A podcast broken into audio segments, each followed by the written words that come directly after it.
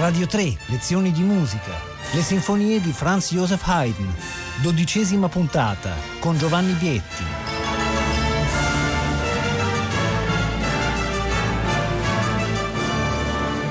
Buongiorno da Giovanni Bietti, benvenuti.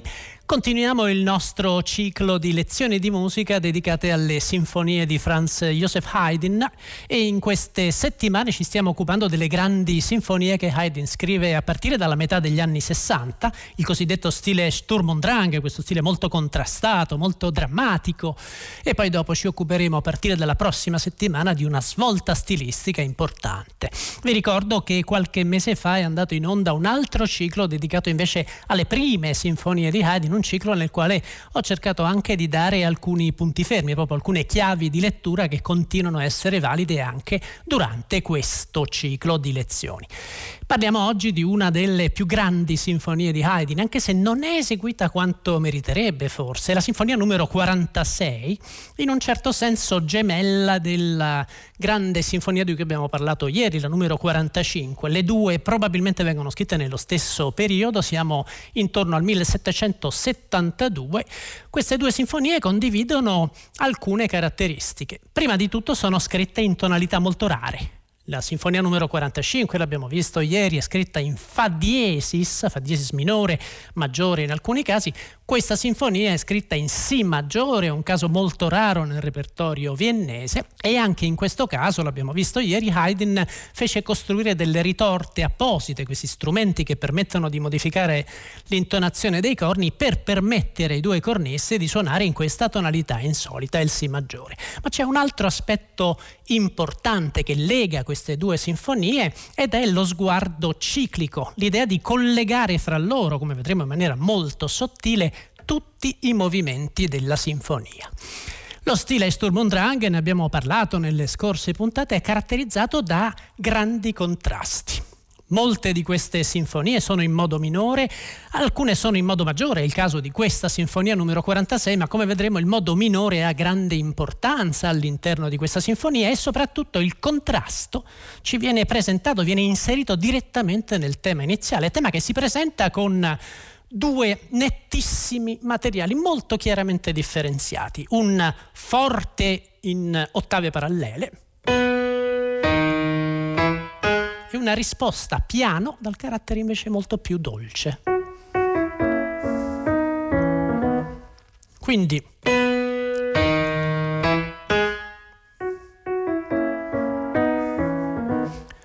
questo contrasto che ci viene presentato nelle prime quattro battute della sinfonia, come vedremo, continuerà a scandire il percorso dell'intera composizione. E quindi fin da subito Haydn ci mostra le caratteristiche di questo brano ci mostra il modo di procedere attraverso la giusta posizione e la progressiva messa in relazione di materiali molto diversi fra loro. C'è un altro aspetto di cui è importante parlare a proposito di questa sinfonia ed è un aspetto profetico a dir poco, perché in questa sinfonia, nell'ultimo movimento, nel quarto movimento, nel grande finale, Haydn fa tornare il tema, anzi un tema, come poi vedremo, del minuetto, del terzo movimento. Quindi l'elemento ciclico, il pensiero che tende a collegare fra loro i movimenti, viene proprio messo in primo piano anche a livello tematico.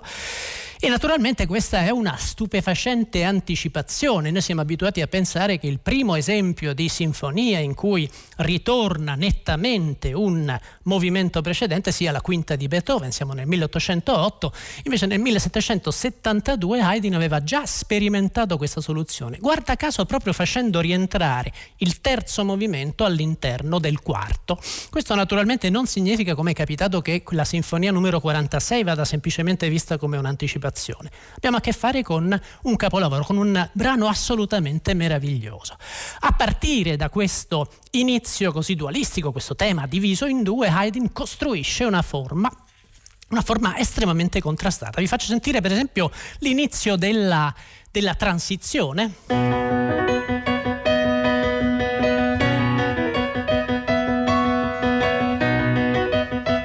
Questo materiale cui rispondono i fiati.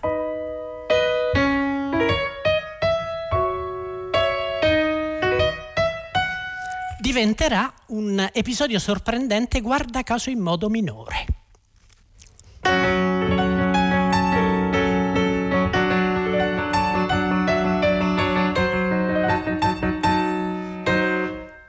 Questo episodio in minore, che come sentite ha proprio le caratteristiche dello Sturm und Drang, è contrastato, è fortissimo, i bassi e i secondi violini con questo classico gesto sincopato di cui abbiamo parlato, per esempio nella puntata di ieri.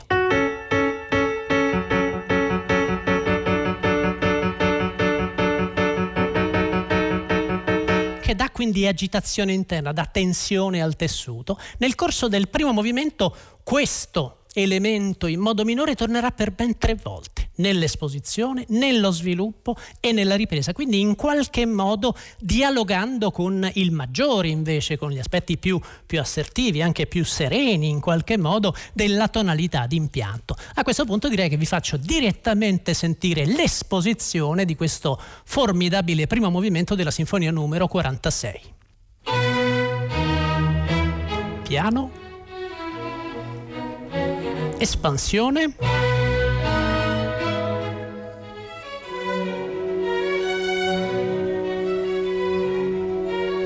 Forte. Comincia la transizione.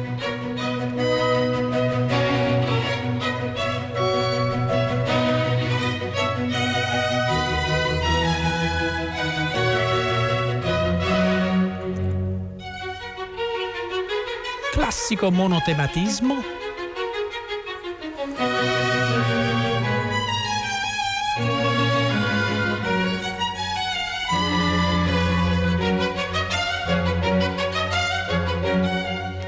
Attenzione, minore.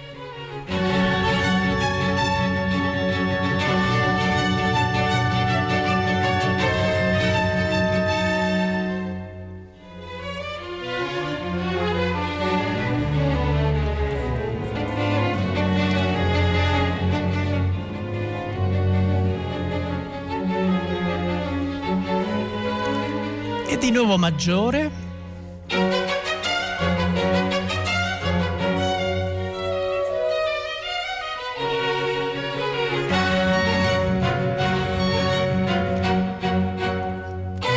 Qua si ripete l'esposizione.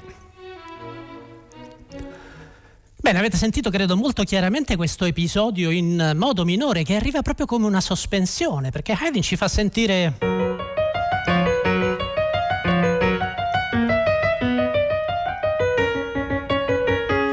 poi dopo riprende più tardi. Quindi questo episodio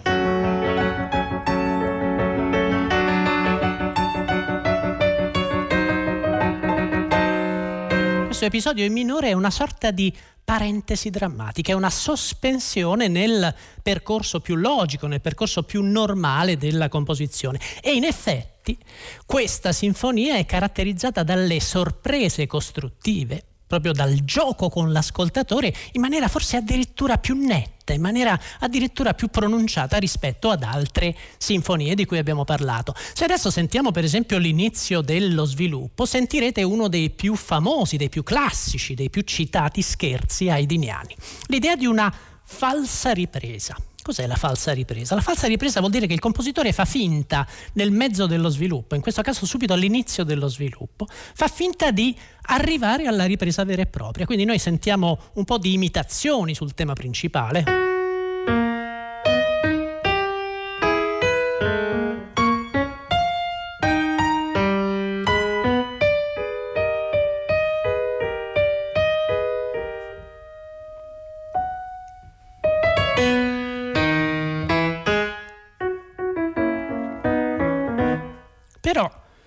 Quando ci aspetteremmo che continui ciò che abbiamo sentito all'inizio, invece ci rendiamo conto che continua lo sviluppo. Quindi questa ripresa, sentiamo proprio il tema nella tonalità iniziale, quindi ha tutte le caratteristiche della ripresa, ma è uno scherzo, è un gioco. In realtà lo sviluppo continua, questa falsa ripresa serve a sviare l'attenzione dell'ascoltatore e l'effetto è un effetto allo stesso tempo umoristico e allo stesso tempo però anche inquietante perché riprende a questo punto quell'episodio questo minore che come sentirete si fa più insistito, si fa ancora più drammatico, ma sentiamo direttamente l'inizio dello sviluppo. Sentite le imitazioni sull'inizio del tema.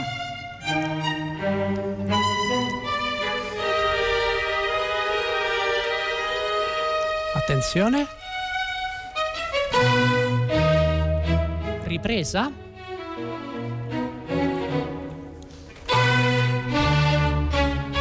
E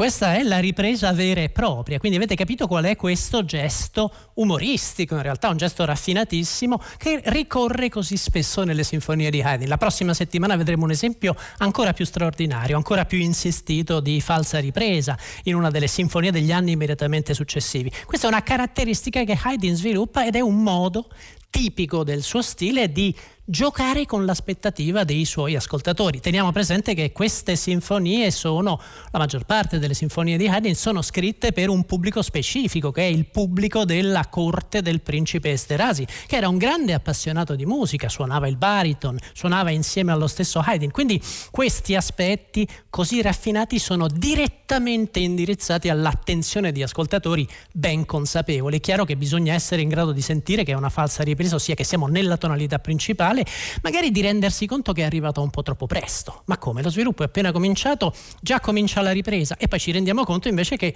lo sviluppo continua. Questo è il gioco haydniano. Ora, per renderci conto immediatamente del modo in cui questi elementi presentati in questo primo movimento tanto contrastato, tanto ricco di materiali, diventino immediatamente parte di un percorso complessivo della sinfonia, è sufficiente ascoltare l'inizio del secondo movimento, del poco adagio, un classico movimento lento che in qualche modo ci porta, come succede spessissimo, nel mondo dell'opera italiana.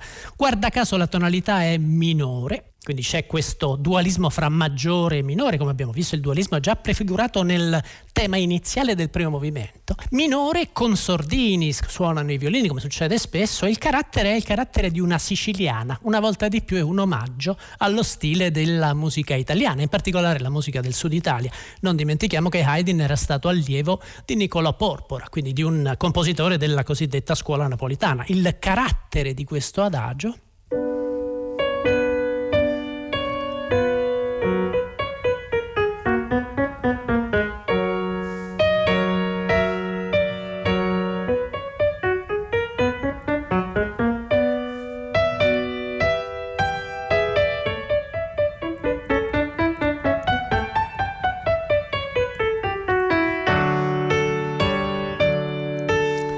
Sentite questo carattere, proprio la siciliana lenta. Siciliana è un, è un tipo di danza, è un andamento molto caratteristico, quasi un cliché questo sei ottavi lento. E soprattutto altro aspetto interessante come forse avete notato ho cercato di metterlo in evidenza Haydn prescrive ancora una volta un dualismo espressivo all'interno del tema. Una battuta è legata ed espressiva La battuta successiva Haydn scrive staccato assai.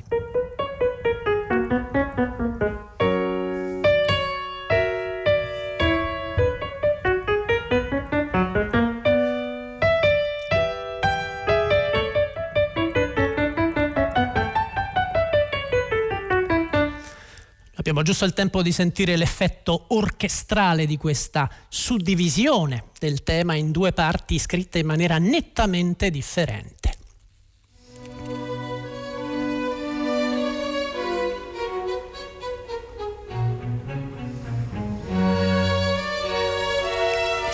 Staccato.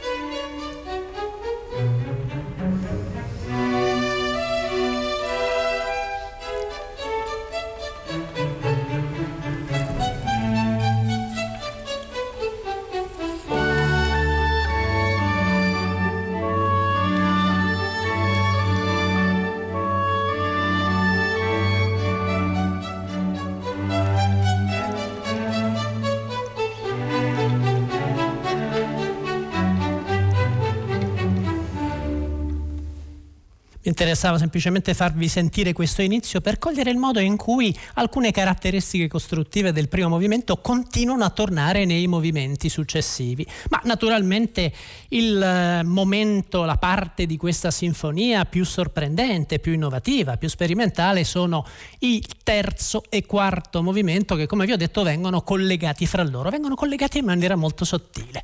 Intanto vi faccio sentire il tema del minuetto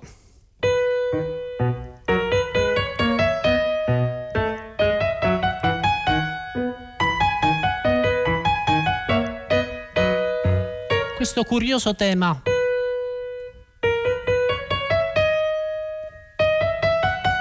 con questa direzione ascendente, le note legate due a due. Bene, cos'è interessante? Vi faccio sentire in, questo, in questa brevissima, la forma di danza è una forma suonata in miniatura, sentite la ripresa, il momento in cui torna la tonalità principale, non sentiamo il tema iniziale, ma sentiamo una sorta di inversione di questo tema.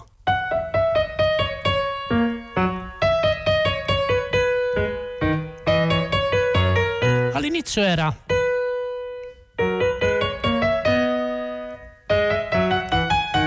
Invece alla ripresa diventa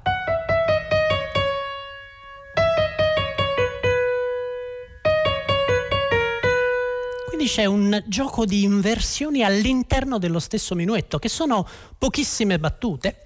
Altro aspetto interessante, come sapete, il minuetto, il terzo movimento di una sinfonia, è sempre organizzato in forma ABA, quindi c'è il minuetto, c'è un trio centrale e poi c'è la ripetizione del minuetto e il trio, guarda caso, è in modo minore.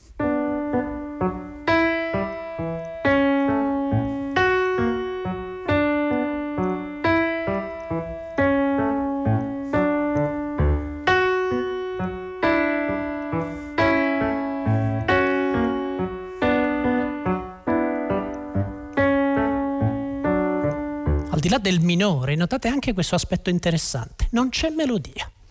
È un altro gioco probabilmente. Haydn in questo trio riduce il tessuto ed elimina il movimento melodico, forse per dare più risalto al collegamento melodico, tematico, quindi totalmente innovativo fra minuetto e finale. Ma adesso sentiamo almeno la prima parte e anche l'inizio del trio di questo terzo movimento della Sinfonia numero 46.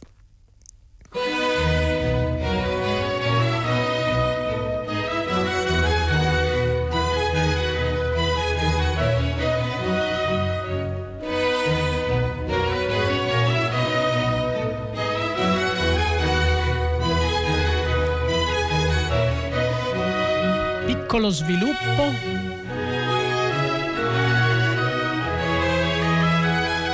e ripresa in inversione.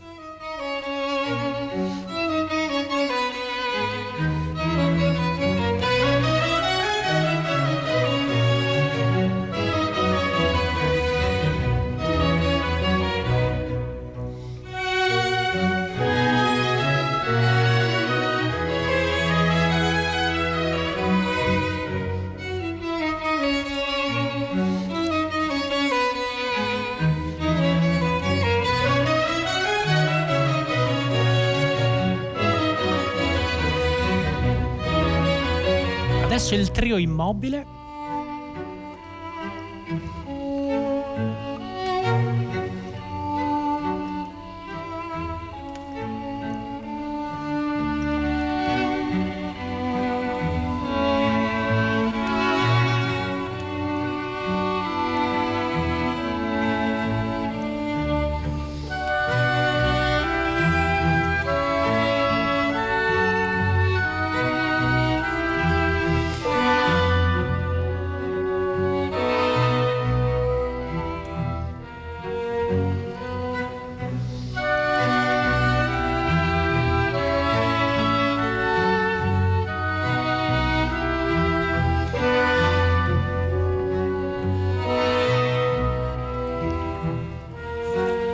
ripresa del minuetto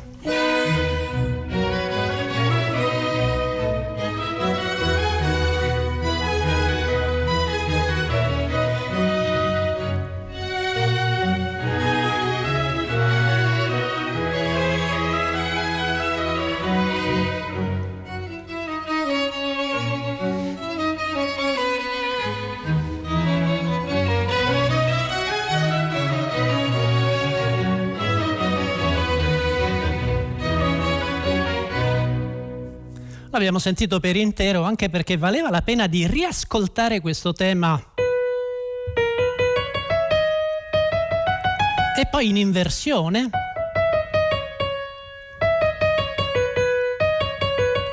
Perché? Vi faccio sentire l'inizio dell'ultimo movimento, l'inizio del finale che comincia con gli archi che suonano questo tessuto presto e scherzando.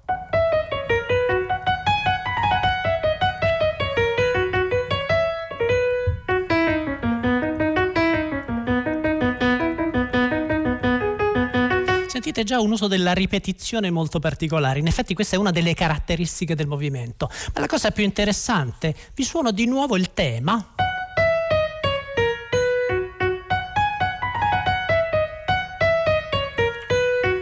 Proviamo a sentire l'inversione del minuetto.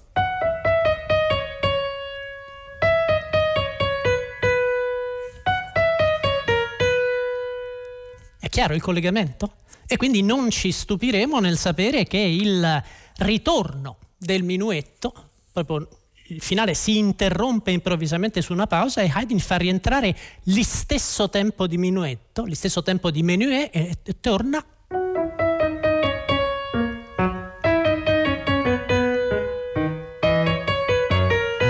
torna il tema principale del minuetto, ma torna l'inversione che a sua volta è collegata con il tema principale del finale.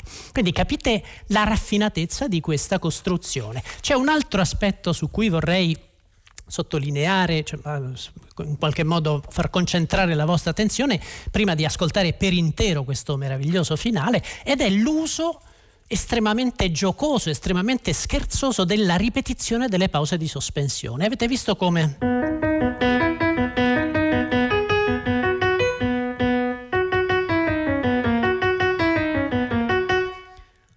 Molti istanti di questo brano sono...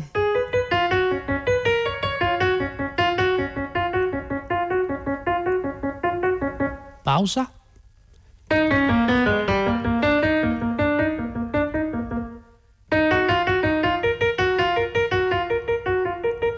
Haydn si diverte a sospendere continuamente il tempo, giocando su alcuni dei suoi gesti favoriti che da qui in avanti diventeranno ancora più importanti nel suo stile umoristico. La ripetizione, la pausa di sospensione. Il brano finisce con un gioco umoristico meraviglioso, le pause aumentano, il tema si fa più lento.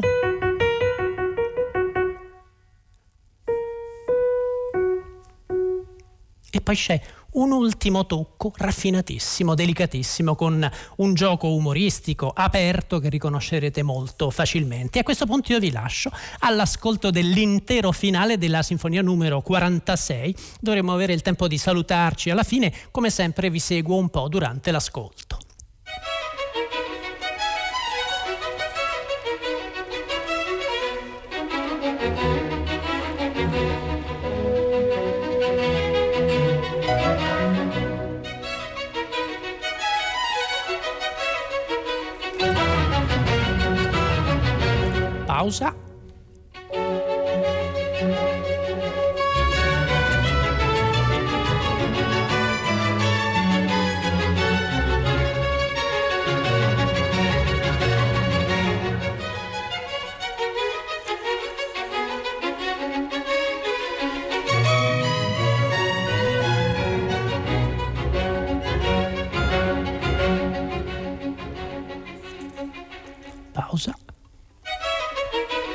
Nuovo l'esposizione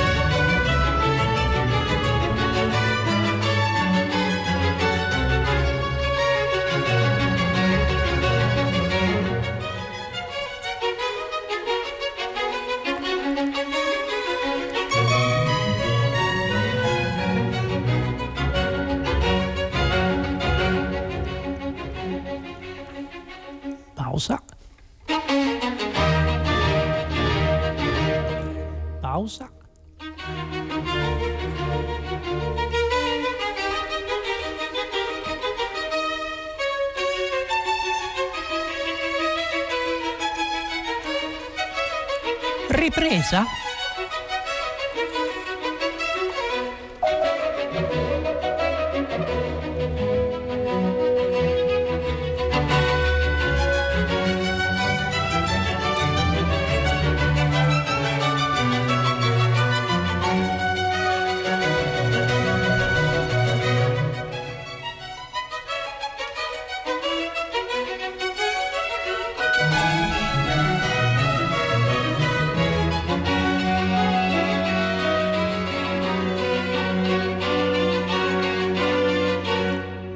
Rosa.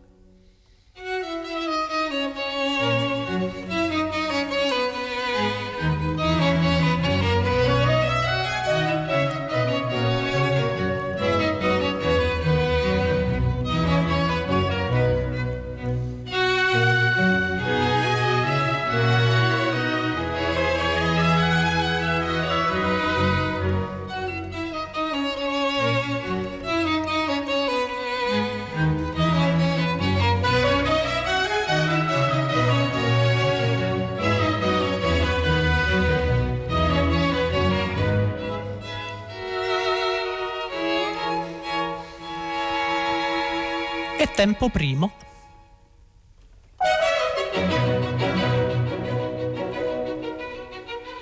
pausa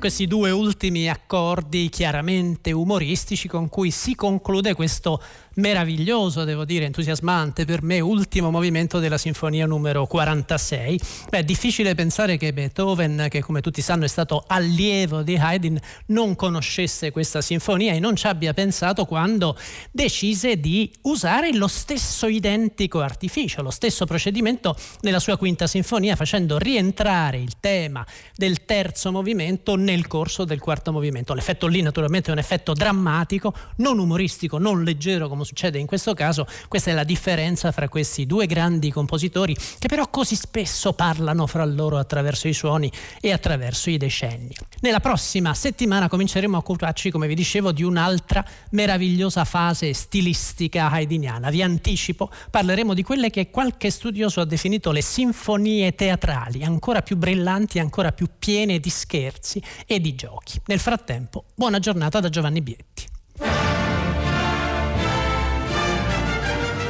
Radio 3, lezioni di musica, a cura di Paola Damiani. Potete ascoltare tutte le lezioni di musica dal sito di Radio 3 e scaricarle con l'app Rai Play Radio.